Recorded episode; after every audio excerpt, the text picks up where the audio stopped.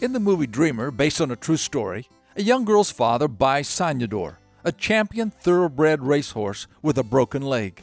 Amazingly, the horse heals enough to be able to run again, but never, the father thinks, to the horse's previous status. However, the little girl has a different dream, maybe born more out of ignorance than by intelligence, but nevertheless, she dreams.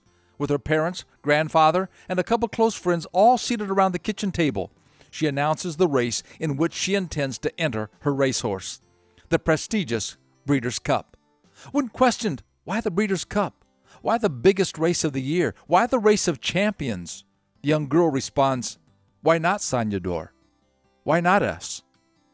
The gift promised by Jesus in Acts 1 was to be accompanied by dreams and visions. Dreams and visions of what could be when born along with God's help and assistance. The impossible could be made possible. The unimaginable could actually happen. Does your heart ever fill up with a great big dream which causes your mind and heart to pulsate with excitement? If so, keep dreaming. Keep asking. Why not us? This is Bill Hostler with today's key to confident living. Why not visit our website at www.todayskey.net?